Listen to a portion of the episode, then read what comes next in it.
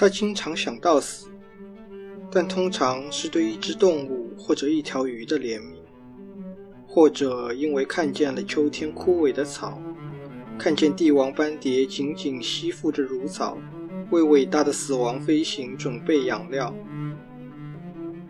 他们有没有以某种方式意识到这一切将要耗尽力气，英雄般的力气？他思考着死亡，却从未能够去想象它。当其他一切都依然存在的时候，那个不存在。离开这个世界，进入另一个世界，进入下一个世界，这种念头离奇到令人难以置信。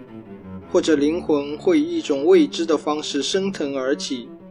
进入上帝无限的国度，在那里，你会再次遇到你所认识的所有人，还有那些你从未知晓的人。数不清的死者数量不断增长，但永远不会大到无限。就像他母亲说的：“唯一消失不见的，将是那些相信死后一切空空的人。不会有时间这样的东西。一个小时后。”时间不见了，就像人刚刚入睡时那样，所余唯有喜悦。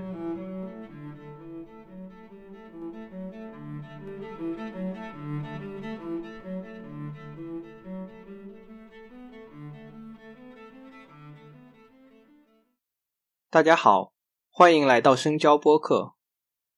这是我们的一次全新的尝试，我们希望离开影像的国度。来到文字和故事的世界，从普通读者的角度出发，严肃、真诚且毫无顾忌地谈论关于作家、作品和写作的一切。本节目中的所有观点仅代表发言者个人，且发言者拥有最终解释权。今天是我们的第一期节目，我们将来谈论美国作家詹姆斯·索特。二零一八年。詹姆斯·索特最著名的小说《光年》由理想国引进国内。这本厚达四百页、被誉为是现代婚姻生活史诗的长篇小说中，索特用诗意到幻境的笔调，书写了一段注定走向毁灭的婚姻中浮现起的无数个碎片。这本小说疏离而克制，优雅且冷漠，充满了让人动容而心碎的瞬间。去年年底。索特的另外三本书又相继在国内出版，包括两本短篇小说《昨夜》和《暮色》，以及他的最后一本长篇《这一切》。在这一切中，索特描绘了一个编辑的一生，他与生活奋战，遭遇失败，并在这种缓慢而持久的痛楚中领会到了某种真谛。多年以来，索特从未获得与其作品相等的名望。他被大众所忽视，却在同辈的作家群体中获得了极高的口碑。今天我们邀请到了编辑渡边，一起来聊关于索特的故事。下面先让渡边老师和大家打一个招呼。大家好，我是渡边。渡边老师，我们知道，就是说詹姆斯·索特这个作家，其实在国内还是挺小众的，特别可能是在文学圈子里都是属于一个比较小众的作家。不知道你是什么时候接触到这个作家的呢？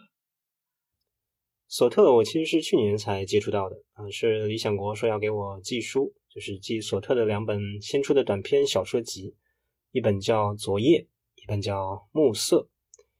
其实我直到去年拿到这两本书啊，我才第一次知道索特这号人物。那其实对我来说，索特这个作家，我是几年前出的那本《光年》才了解到的。最开始我是被这个名字所吸引。我看到下面的介绍是说，这是一本关于当代婚姻的史诗。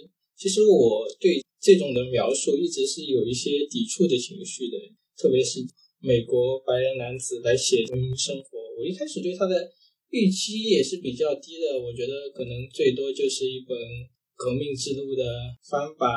我会对它更多想象是那种通俗小说，类似于《消失的爱人》这样的。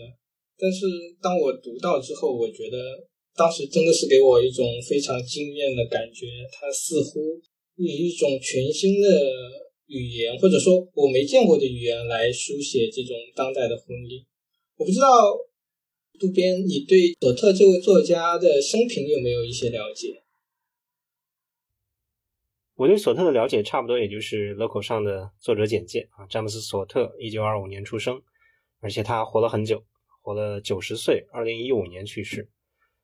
不过他有一个特别之处，是他做过美国空军的军官，还做过战斗机的飞行员啊，这一点就蛮有浪漫色彩了，可能会让很多人一下子就想到另一位飞行员作家嘛，就是法国的圣埃克苏佩里啊，《小王子》的作者。而且索特还是西点军校毕业，应该是出身比较好的中产家庭吧。我之前看到他跟杰克凯鲁亚克还做过同学，这个可能是一个比较有趣的小插曲。你看，就是一个学校里面出来，但是他们的那个文字风格啊，这样都是截然不同的。某种程度上证明，写作和学校的生活，或者说你接受的教育，其实关系也不是非常的密切。渡边老师，你能不能谈一下，就是索特给你的最直观的感受是什么？或者说，你觉得你对索特的最直接的印象是什么？我大概读了索特有五本吧，五本小说啊，其中两本就是刚才说的短篇小说集《昨夜》和《暮色》，然后呢是三本长篇，一本《光年》，一本《一场游戏一次消遣》，还有最近读了一半的这个《这一切》。我感觉索特给我留下的印象还是蛮深刻的啊！他的文字给我一个最直观的感受呢，是他的文字特别像爱德华霍普的画啊，就是也是着力于描绘当代人的一种生活风景，表现隐藏在繁华都市背后的那种疏离和寂寞吧。索特的笔法呢也非常像霍普的画啊，就是有简洁的构图，然后有大块的留白啊，他的。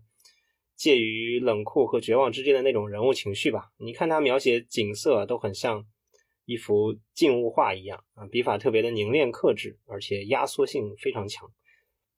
我觉得索特可能比卡佛更加的极简吧啊，至少他的短篇看起来是这样。但是很明显，索特笔下的人物和卡佛的人物就完全不是一个阶层了。索特就是那种西方白男啊，过着精致的中产生活啊，表面看起来可能非常的。体面非常礼貌，喜怒不形于色，但是私底下他们可能会玩那种非常出格、非常危险的性爱游戏。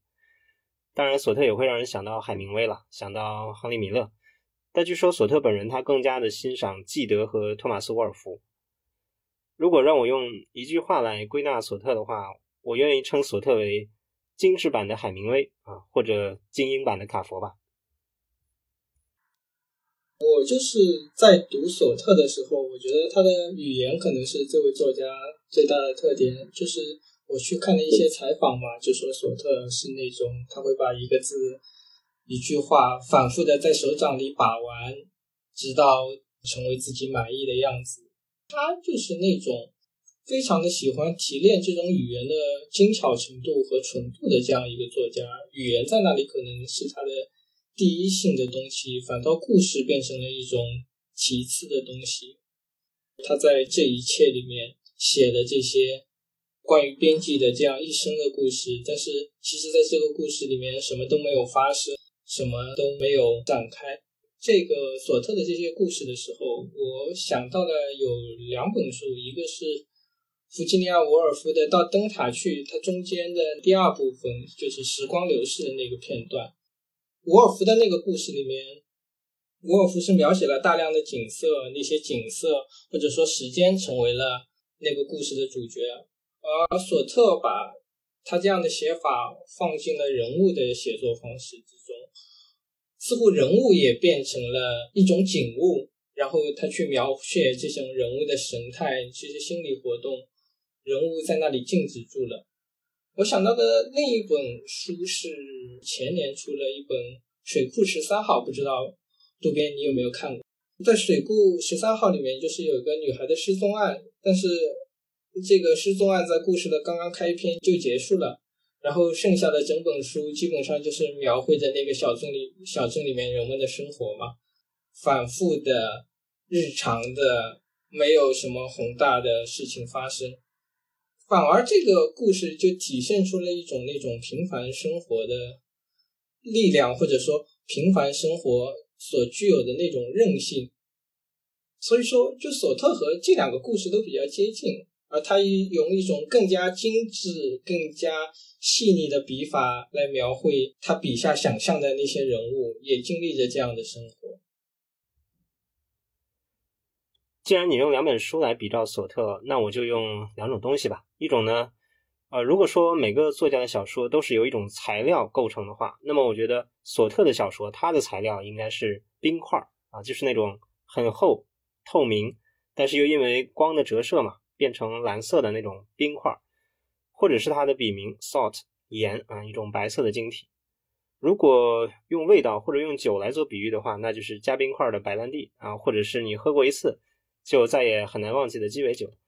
索特很喜欢在他的故事里面设计一个比较抓马的戏剧性的转折啊，比如他在一些短片当中啊，但是他的重点呢又并不在这个戏剧性的事件，而更像是把这个戏剧事。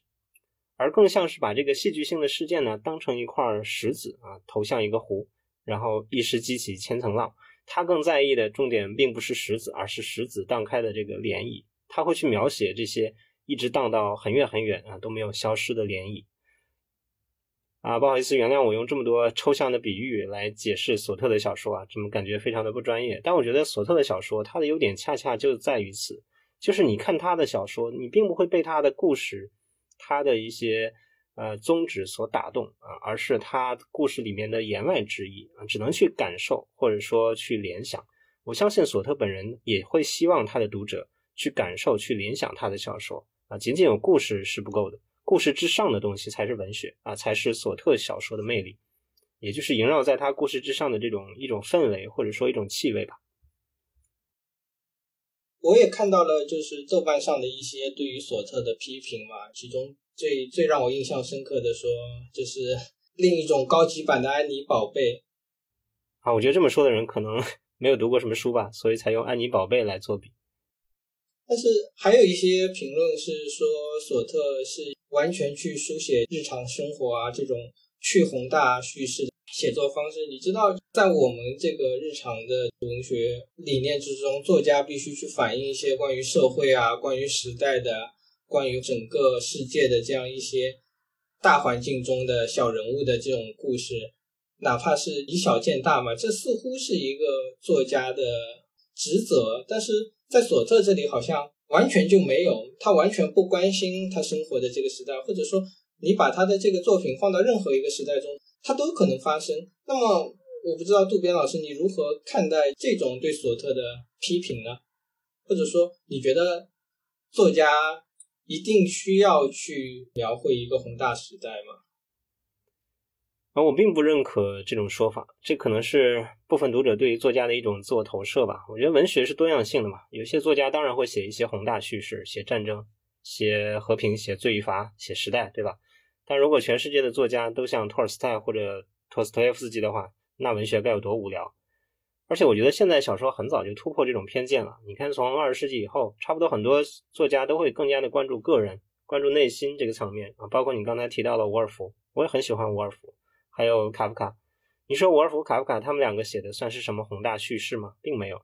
但是他们都同样确立了他们文学的经典性。那么索特。啊，的确，他更着力于描绘当代人的生活啊，私人生活，甚至还只是生活的一个侧面啊，比如婚姻啊，比如情欲啊，对吧？包括他笔下的人物，就像你说的，好像对时代、对这个世界在发生什么大事都没有什么兴趣啊，只关心自己的这个小世界。但你要知道，索特他本人其实是参加过战争的，对吧？他当过飞行员啊，他虽然没有赶上二战，但是他参加了在朝鲜的战争。那么像索特这样一个。参加过战争的人，那他会对这个世界一点感想都没有吗？他会对这个身边的世界一无所知吗？那，当然不是。但他为什么不写这些呢？那就是他刻意不去写，他刻意去回避这些。索特笔下的人物，我觉得也很像爱德华霍普的画啊，像霍普画里的人物，比如像那幅《夜游者》啊，或者《阳光下的人》，对吧？你看画里的人，经常都是不带任何表情，或者很少流露情感。就只是眼神呆滞，然后盲目的盯着某某一处看，或者只是心不在焉的在打发时间啊，对这个世界正在发生什么完全不感兴趣啊，淡泊名利，遗产够花，呃，坦然直接的面对虚无。我觉得索特他笔下的人物也是这个样子啊，那他为什么要写这样的人物呢？为什么不去构建那种所谓的宏大叙事呢？我觉得这是他自己的一套美学，或者是他的一个价值观在里面啊，也就是他所理解的生活的真相，或者说生活的意义啊，就在于生活本身，而不是生活之外的其他东西。索特的这个价值观，我觉得也是一个值得我们去思考的一个理念吧。就是刚刚那个杜宾老师也提到了这个卡夫卡嘛，但是就是说，像我们总能总结出来说，卡夫卡这种虽然是没有什么宏大叙事，但是它体现出来的是这种什么现代社会中人的异化，或者说是这种存在主主义的东西，你总能提炼出一个大的方向出来。但是好像在索特这里，我们连这种大的方向能提炼出来吗？它到底有多少，或者说它只是完全没有？我觉得这个就像《光年》这本书的译者啊，孔亚雷在《异后记》里面说的，他引用了法国诗人瓦莱里的一句话啊：“如你想象的那样去生活，否则你会如你生活的那样去想象。”索特的小说写的大部分都是日常生活啊，但其实他是想通过文学赋予日常生活一种文学性啊，甚至是神性。在我看来，索特用他的文字让我们的日常生活实现了某种超越啊，这样生活就不再是为了寻找某种意义啊，生活本身就成了意义。你看《光年》里面的那个人物，那个女主角叫瑞德娜，对吧？她好像对什么都不感兴趣，但是她对什么感兴趣呢？食物、床单、衣服啊，也就是她对生活本身感兴趣。听起来好像很肤浅，但这种肤浅其实是一种刻意的选择。如果我们每天都去思考这个世界、思考意义这种宏大的事情，那可能生活也没有办法正常进行下去吧。杜鹃老师，你觉得你羡慕这种生活方式吗？或者说你想要过一种这样的生活吗？呃，羡慕倒不至于。我觉得每个人都有每个人的生活方式吧。但我觉得在某种程度上，啊，我是同意索特这一点，就是为生活而生活，而不是为了。去达到某个目的啊，比如我们现在很多人都会为了成功，对吧？为了赚更多的钱啊，让生活越来越好，为了家人或者为了名利、为了地位，为了实现自我价值啊，等等等等。现在这种观念其实是一种主流吧？啊，似乎也更加的正确。比如我刚才提到啊，为了实现自我价值啊，这听起来好像是一种更加上进的一种想法啊。那么索特所提供的，那么索特所提倡的这种观念可能就没有那么上进了，甚至有一点儿。虚无主义了，嗯，索特的确是有点直接面对或者说直接拥抱虚无主义的。比如我去年看了一本书叫《虚无时代》，你看虚无也快成了一种时代，成一种宏大叙事了。但是我们如何，但是我们如何面对虚无？我觉得每个人的方式都不一样。那有人可能就想啊，我要拼命的创造价值啊。比如我有一个朋友就说，他说我活这辈子，我一定要为这个世界留下点什么东西啊。我其实就不这么想，我觉得这个世界。人太多太多了，对吧？七十亿人啊，如果每个人都留下点什么东西，那这个世界非挤爆了不可。我可能更多的想是去更多的体验生活，去感受生活吧。啊，不留下什么，也不带走什么啊，只是投身其中啊。我觉得这未尝也不是一种不错的生活方式吧。嗯，索特的小说呢，也会让我想到一种体验或者说感受啊，就是。描绘一下的话，就是你穿越到了一个很深很深的森林啊，然后突然之间呢，豁然开朗啊，在你眼前可能出现一片巨大的湖，呃，当时是冬天嘛，这个湖已经完全结冰结冰了啊，就是我刚才提到那种很厚的，然后蓝色的冰面，阳光很亮很刺眼，然后你抬头看天的话，可能眼睛都会隐隐作痛，但是空气呢又很冷啊，呼吸有时候你会感觉你的鼻毛都会冻得硬起来啊，此情此景呢。你并不想说什么，你只是会沉默，或者想要坐在草地上回想一些有点后悔的一些心酸往事。那这种感觉其实就是索特的小说带给我的阅读体验。它并不会创造什么价值，但这种体验是独一无二的。嗯，就是因为你知道，最近我是一边在读这个索特的小说，然后一边世界上又发生了这么大的事情，我忽然觉得。就是有一种非常强烈的割裂的感觉，你是不是觉得也要做点什么呢？倒不是这么说，其实我是觉得，就是我们今天不能说沉迷哈，或者说我们今天是生活在这样一个这个有这个社交网络这样构成的世界中。那每天我们打开这个社交网络，我们会发现，大家因为各种各样的东西在争吵，种族的、宗教的、国家的，甚至是有些社会问题。有些时候根本觉得自己在这种宏大叙事之中，或者说努力想把自己融进这种宏大叙事，似乎网络上的那个我才是真正的我。但是当你看完了这些东西，把手机放下来。然后再读索特的文字或者故事，你忽然又觉得这似乎是另一种解决的方法。我不知道这种解决的方法可能是某种程度上的逃避，因为我们的世界现在真的有非常多很糟糕的东西，但是那些东西和我们自己每个人的普通生活似乎又是如此遥远。我们真的需要花那么多的时间和那么多陌生的账号一起在争论这些事情吗？我知道我们是想把社会变得更好，但是我们有没有另外一种可能是说投入到我们那种现实的生活中去？那么那些没有那么多宏大叙事的生活中去，只关心今天吃什么，今天去哪里看看风景？对啊，如果大家都这样的话，那就不会有战争了，对吧？世界就会更美好。所以索特的小说给我提供了一种。摆脱这种焦虑的途径，有时候我真的能够沉浸进去，特别是我读他那些非常疏离的文字的时候，我反而有了一种沉浸感。而我在社交网络上的那些愤怒的时刻、那些焦虑的时刻，似乎一下子就瓦解了很多。逃避虽可耻，但有用。或者说，如果每个人都能逃避，仅仅过好自己眼前的生活，那那其实也没有什么东西再可以去逃避的了。对，其实就是这样的。他是经历过战争的人嘛，他生活的年代，或者说他创作的年代，是跨越二十世纪下半叶直到新世纪的。他亲眼见过战争，他见过这个世界上的混乱混沌，肯定比我们更多。但他还是去选择创作这样的小说啊，选择。投身于他小说里的那样的生活啊，他肯定也是想要告诉我们，或者说他想要表达一个生活的观念吧。你可以说他的小说是一种逃避，但是从另一个角度呢，也可以将他的小说视为一种勇气吧。呃，一种什么勇气呢？就是一种敢于面对自我啊，面对平庸的生活，面对虚无的勇气吧。那让我们回到作品之中，在索特最重要的两部作品《这一切》和《光年》中，他分别描绘了两个人，一个是作为妻子的瑞德娜，一个是作为丈夫的鲍曼。你你是如何看待索特的作品中的这两个人物的人物形象的？在我读过的五本索特当中，这本《光年》啊，可能是我个人观感最好的一本。呃，他这本书写的一个主角也就是女主嘛，那个瑞德娜，对吧？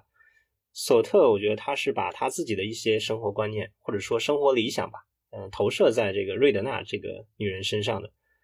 你想，瑞德娜这个女人，她四十多岁啊，单身离异啊，是一个非常美丽、知性，然后永远处变不惊啊，永远优雅迷人，可以游离于多个男人之间啊。但是她离了哪个男的，都可以过得很好。为什么呢？因为瑞德娜她真正感兴趣的，并不是什么名利呀、钱财呀，或者是婚姻啊。啊，自己的老公对自己是不是忠诚啊？等等，她在乎的只是生活这件事情本身。你比如书中有一个片段，就写瑞德娜跟她的闺蜜去逛街嘛，就看到一套很贵的葡萄酒杯啊，她闺蜜就说：“你不怕打碎吗？”啊，瑞德娜就说：“我只害怕一件事啊，那就是平庸的生活本身。”这就是这本书的一个核心点了。但是你看那个瑞德娜她那个老公，这个男主的角色啊，就弱很多。他可能会更像我们很多现代人一样啊，对很多东西患得患失啊，对爱情绝望啊，对婚姻失望啊，啊，陷入到生活的虚无之中，但是又无法自拔。当他得知这个瑞德娜出轨啊，他也出于报复去出轨嗯。其实他跟瑞德娜比起来就已经输了啊。他以为他出轨能够伤害到瑞德娜，但其实瑞德娜根本就不 care 这些。但就是在《荒光年》这本书中，索特是描绘了一个。可以说是注定失败的婚。其实一直在我看来，就婚姻有两种失败的形式，一种是彼此双方知道错在哪里，可能是出轨，可能是家暴，可能是性格不合，或者说是生活中的小摩擦，最后耗尽了彼此的精力。还有一种是婚姻是，还有一种婚姻的失败是两个人根本就没有做错任何事情，但你看到他们的第一眼，你就知道他们的在一起是不会长久的。两个人看起来有一个大房子，有自己的宠物，有漂亮的家居，在外人看来一切都是非常美满的。但是你一看到他他们的神态，或者说索特一描写他们的神态，你就知道他们中间隔着什么东西。对于这样的婚姻来说，同床异梦可能是一种现实。我不知道。今天有多少的婚姻是这个样子？是不是今天大家都已经接受了这样的婚姻？但显然说是发现了有这种婚姻的存在，这可能是就是《光年》这本小说它最独特的地方。我们回到这个就是革命之路上来说，你可以说这个男主人公的这个脾气不对，或者说他们缺乏交流。但是在《光年》这本小说中，你找不到两个人。之间有任何的这种显而易见的可以一语道破的问题，但就是说，你读完前五页你就知道，这注定是一个悲剧。所以，我觉得索特的小说，他可能更加适合有有过一定人生阅历的人回头去看啊。就比如他写婚姻，他写七年之痒，写人对爱情的这种绝望等等啊。因为等你有过婚姻，或者有过一段比较长的情感关系吧，或者说人到中年啊，再去看索特。可能会体会到更多的人生况味吧。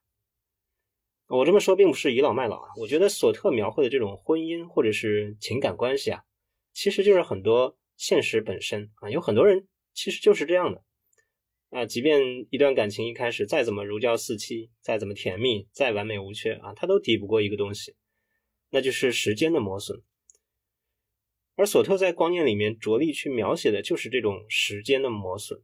啊，时间不光是对婚姻的磨损，对情感的磨损，它也是对生命的一种磨损啊。包括像那个男主鲍曼这样的男人啊，他的生命的光芒就会在时间之中慢慢的暗淡下来。我觉得这也是很多人都无法逃避的。所以索特要写瑞德娜这样一个女人，他写这个女人如何去击败时间啊，如何去跟这个时间抗衡。嗯，啊，夸完了，我们也可以聊一聊索特的缺点吧，缺陷吧。如果说索特有一些缺陷的话，那可能就是卖相不好。怎么讲？展开讲讲。就是说他没有那个爆点嘛，没有那个一下子就能抓住人眼球，让让大家去想读这本书嘛。如果你告诉读者，你的这个书里是一幅一幅的画，或者说是一张一张的照片，你如何让作者去相信说，我为何要去读这这样一本小说呢？就像《消失的爱》《消失的爱人》里面，对吧？你你你要有一个失踪，或者说像这个《革命之路》里面，你必须要见血，你必须要两个人撕，对吧？要吵到死去活来。但是这个索特里面，就大家吵都不吵，然后大家说 啊，分手好吧，就离婚行，再见再见，祝你幸福。没错，然后转脸去找下一个。就像我刚才说的啊，有如果说有卖相的话，或者说有噱头的话，那我觉得就是索特书中的性爱描写还蛮多的。索特可能是我最近读过的所有小说当中性爱描写最多的一位啊，尤其是他的这个一场游戏一次消遣啊这本书里面，虽然说这本书的每一章都很短啊，只有几千字啊，甚至都不到啊，但是几乎每一章都会做一场爱啊，做了好多场爱啊，我的天！因为索特本人他也长得一表人才嘛，其实有点像赛林格，而且他又做过飞行员，所以我猜索特他肯定也是一位情场高手。哎，那你知道吗？就是我我后来去查那个资料的时候，发现《光年》这本小说是索特根据他自己的邻居的那个生活来写的嘛。他当这本小说出版的时候，他把这本书送给了他的这位邻居，他的邻居才知道你竟然在我们身边潜伏了这么久，观察了我们这么久，然后把我们的所有故事都写进了你的这个小说里面，然后这对邻居的夫妻最终也跟这个小说里一样分手了。那能不分手？我觉得倒不是因为，就是说一个具体的事情，或者说索特点明了他们婚姻中的那些问题，但是你你生活在其中，你是不知道的，直到有人告诉你，好，问题出在这里，你忽然就明白了，说天哪，我们之间竟然有这样大的问题。而相反，在这一切中的这个鲍曼嘛，他是经历了数次的婚姻，然后有着很多个伴侣。你是如何评价这个人物的呢？他他也是一个兵役记啊。对啊，就是因为这一点，我就觉得很无语啊。同样是编辑，为为什么差别这么大？这本这一切里面的主角是一个出版社编辑，而且还是一个不太有名的小出版社的编辑，对吧？但是你看他的生活啊，动不动就是出入各种高端的舞会啊、酒会啊，啊舞会之后还会和那种穿着丝绸睡衣的有妇之有夫之妇啊来一场一夜情。这个这个和我们这边的编辑待遇也相差太远了吧？这个是你知道，就鲍曼这个人让我想起了，就是有个美剧，就是《广告狂人》中的那个男主角嘛。我觉得这个人他是一直在追寻着某种东西。那在光年中，那个瑞德呢，他是知道自己想要什么的，而这个鲍曼他是完全不知道自己想要什么，或者说他只是在这个生活之中。就去努力的去抓住一些东西，但是最后都失败了。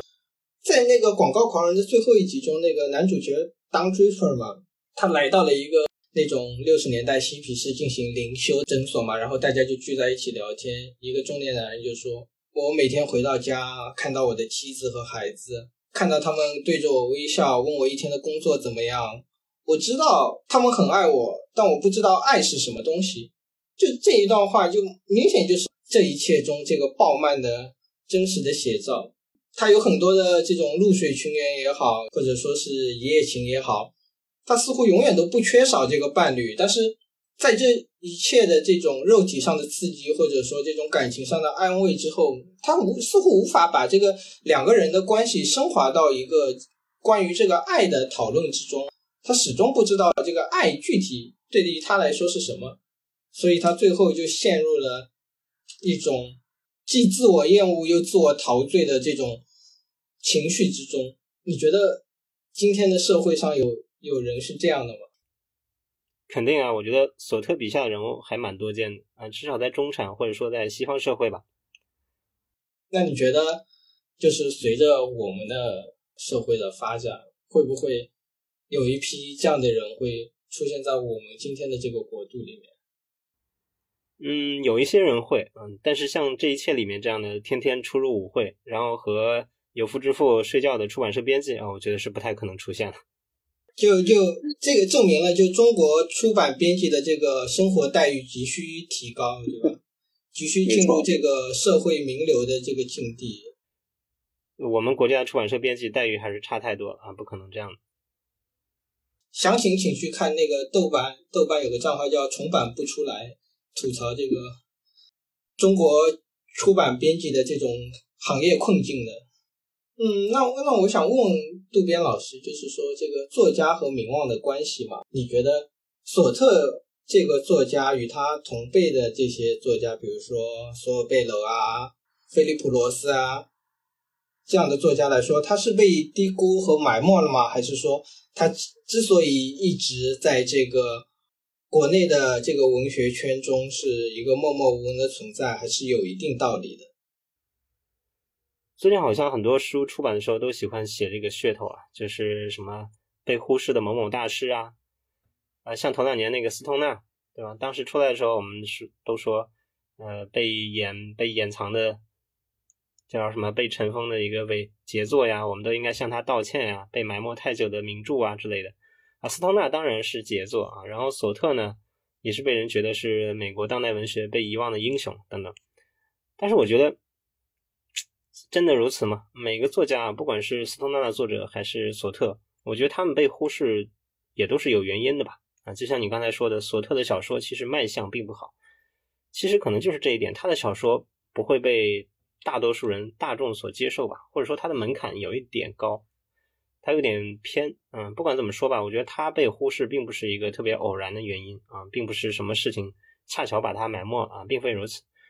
但是啊，但是索特的确应该受到更多一些的关注啊，因为我觉得索特还是蛮特别的，他有他的特别之处，他有一种高度风格化的审美啊，他的语言呢也非常的漂亮，能够形成一种独特的美学。另外呢，他作品的思想思想内核，也就是我觉得也是能够超越时代的，也是能够引起一部分人共鸣的吧。索特会是那种少数人把他作为思私，嗯，或者说私人收藏的一种作家。我觉得能够做到这一点啊，也算是一种成功吧。那你刚刚提到了说斯通纳的这个作者约翰威廉斯，那你觉得威廉斯被埋没是什么原因呢？就是写的不太好呗。你觉得斯通纳写的不够好？虽然说他被发掘出来啊。也重新发掘出来，得到了很多人的赞赏，但是我觉得它仍然是一个内核不太够的一个小说吧。啊，当然很好读，通俗性很好，但我觉得斯通纳还没有到同时代的杰作，或者说能够称之为伟大这个程度吧。啊，中上水平的杰作吧。你觉得是不是有一种可能，就是斯通纳之所以在就是重新被发掘之后卖的很好，是因为他的这个题材的缘故？他是不是变成了文文学青年世界里的这种一种爽文的存在？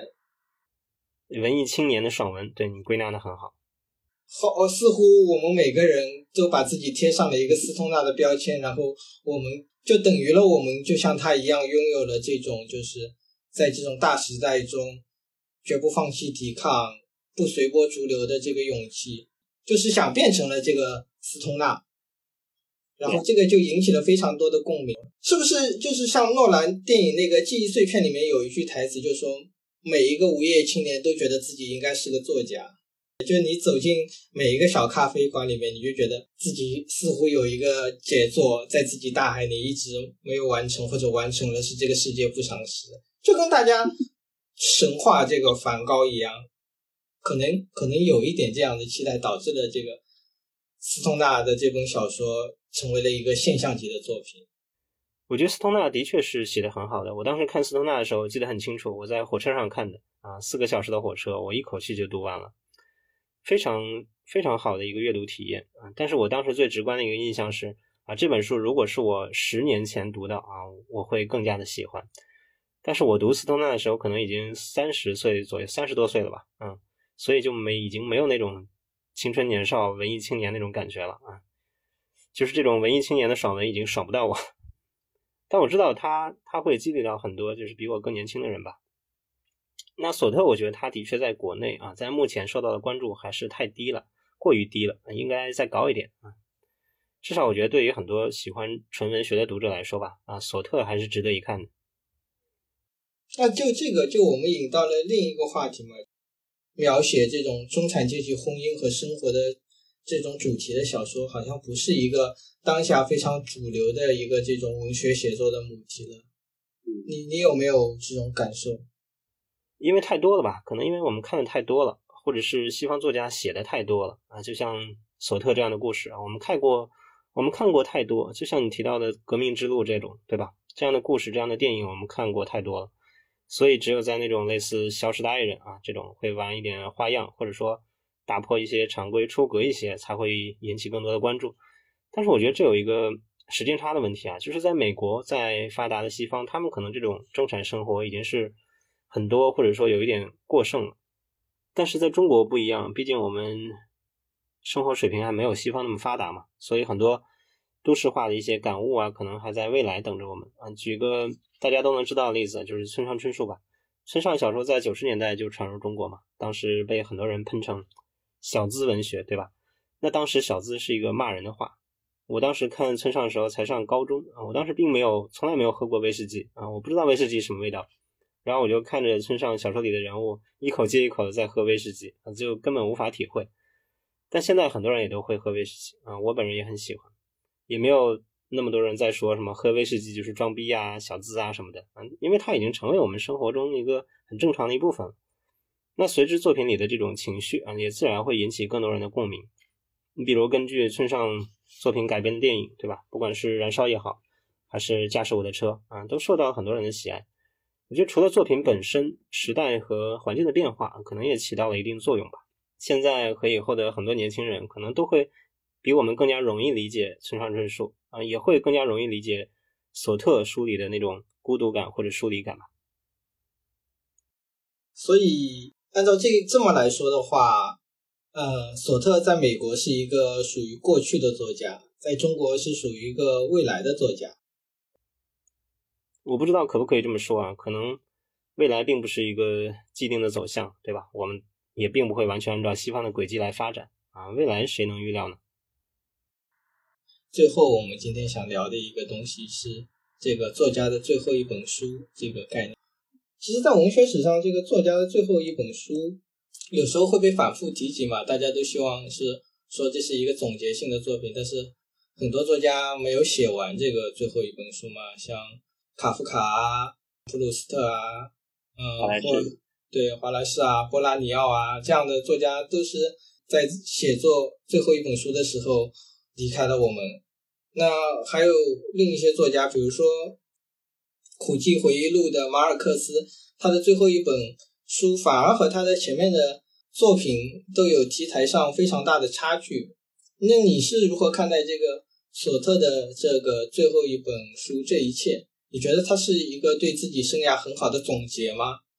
还是说他又暴露出了自己的一些新的想法？因为这一切我还没有看完啊，我看了大概不到一半吧啊，但我感觉是并没有太大的不同。我觉得索特他是一个说直白一点，还蛮重复自己的一个作家。其实我觉得他一生都在写一本书，对他不像有一些作家，比如马尔克斯，比如卡尔维诺，对吧？他们会追求写不同的东西。但有些创作者呢，就会一直的重复自己啊，比如伍迪·艾伦啊，比如村上春树。那索特，我觉得他也是一个自我重复度还蛮高的作者。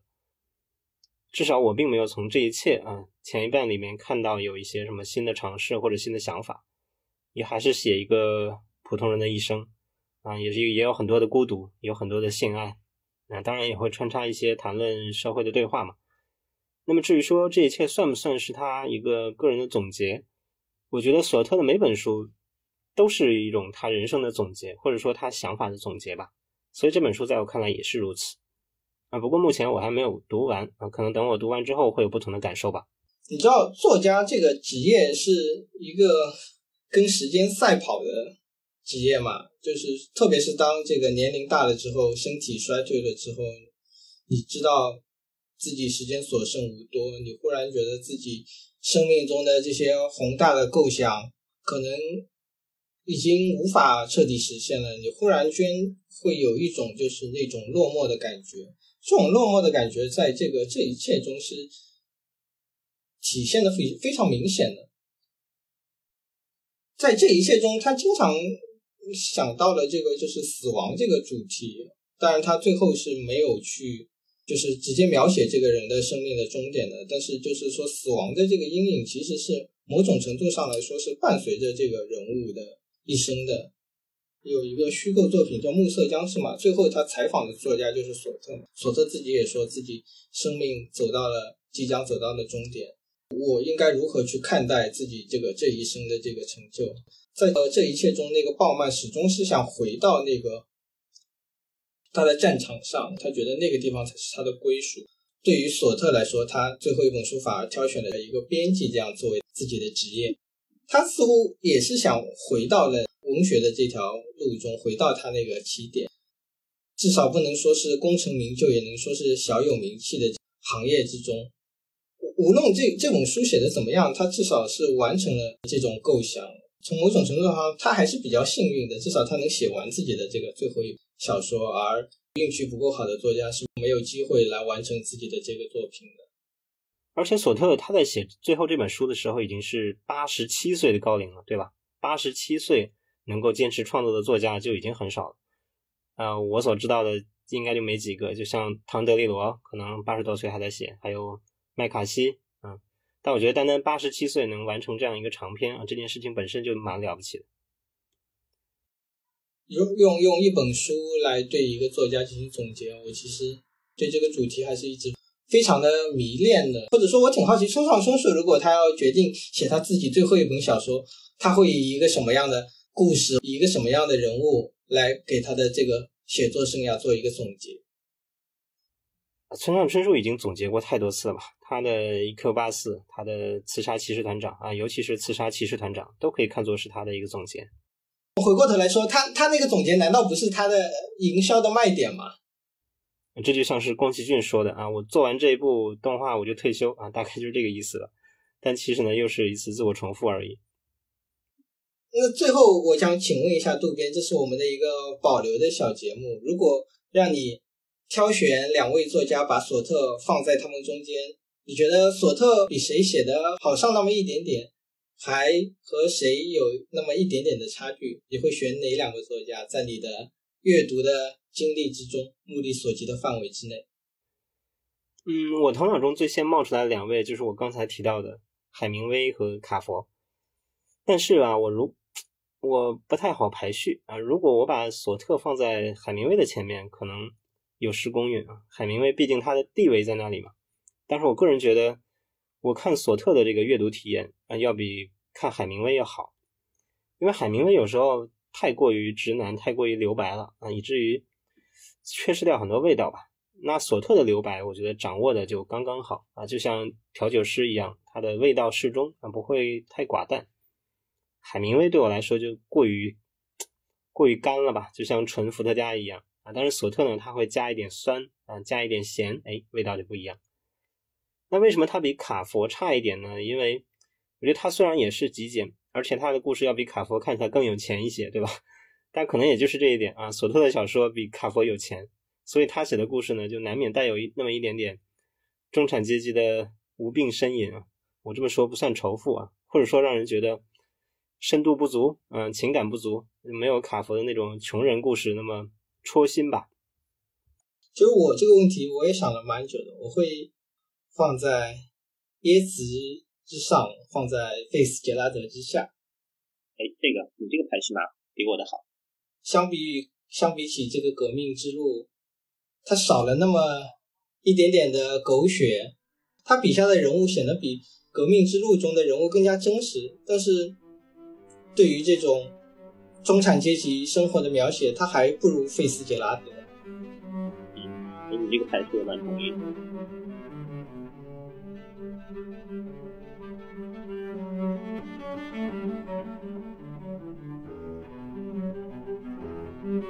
you.